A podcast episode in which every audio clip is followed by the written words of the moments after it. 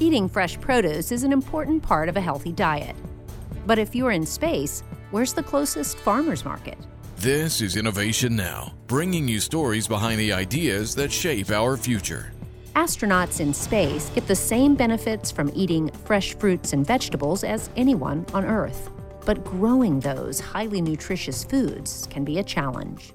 As part of NASA's Flight Opportunities Program, Space Labs Technologies recently sent their hydroponic chamber, LilyPond, to suborbital space on one of Blue Origin's reusable launch vehicles.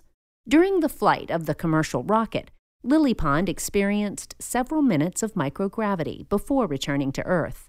Researchers will use the data from the flight to prove that their closely stacked, shallow growth trays will keep the water needed for hydroponic farming securely in place. When choosing a crop for the hydroponic experiment, the company zeroed in on duckweed.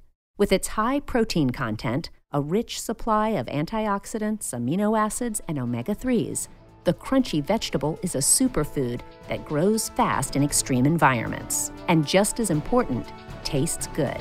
For Innovation Now, I'm Jennifer Pulley.